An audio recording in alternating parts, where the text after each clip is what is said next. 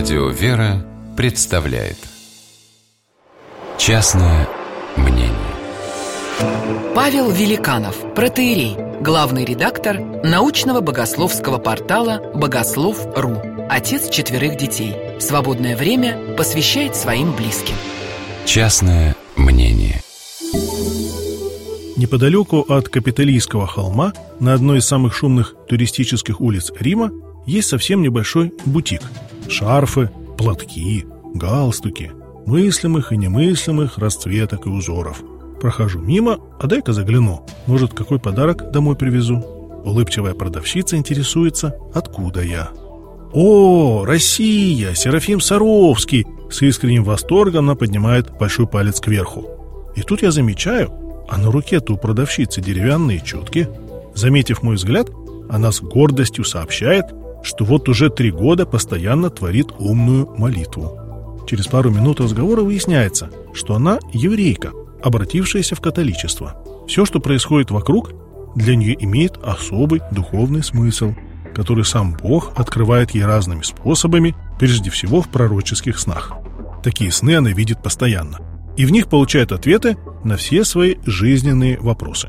Счастливая, думаю про себя, Наверное, и про то, что сегодня к ней православный священник придет, тоже знала.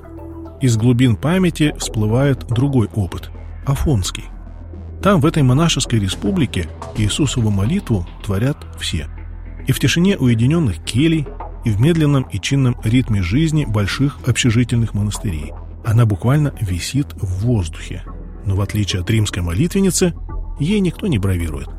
Так же, как никто не хвалится тем, что он дышит – не хочешь? Так не дыши, никто не заставляет.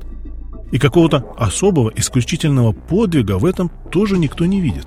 Любой нормальный, здравомыслящий человек, если понимает, что почему-то перестал дышать, начинает срочно искать причину, а то ведь и умереть можно. Он не говорит себе «А что здесь такого?»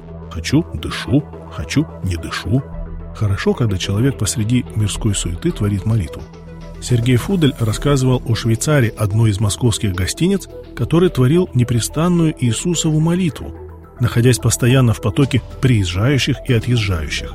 Его мысль о Боге так крепко соединилась с сердечным чувством, что внешняя суета уже никак не задевала. Он тщательно выполнял все свои обязанности, но при этом внутренне был совершенно свободен и независим, предпочитая стоять вниманием рядом со Христом и радоваться Ему. Не знаю, как вам, а мне по-хорошему завидно такой абсолютной свободе.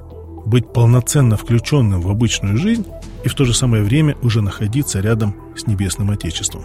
Только навряд ли захочешь об этом рассказывать всякому встречному. Надеюсь, когда-нибудь и наша римская молитвенница дойдет в своих молитвах до той глубины, о которой никаких слов не хватит, чтобы рассказать.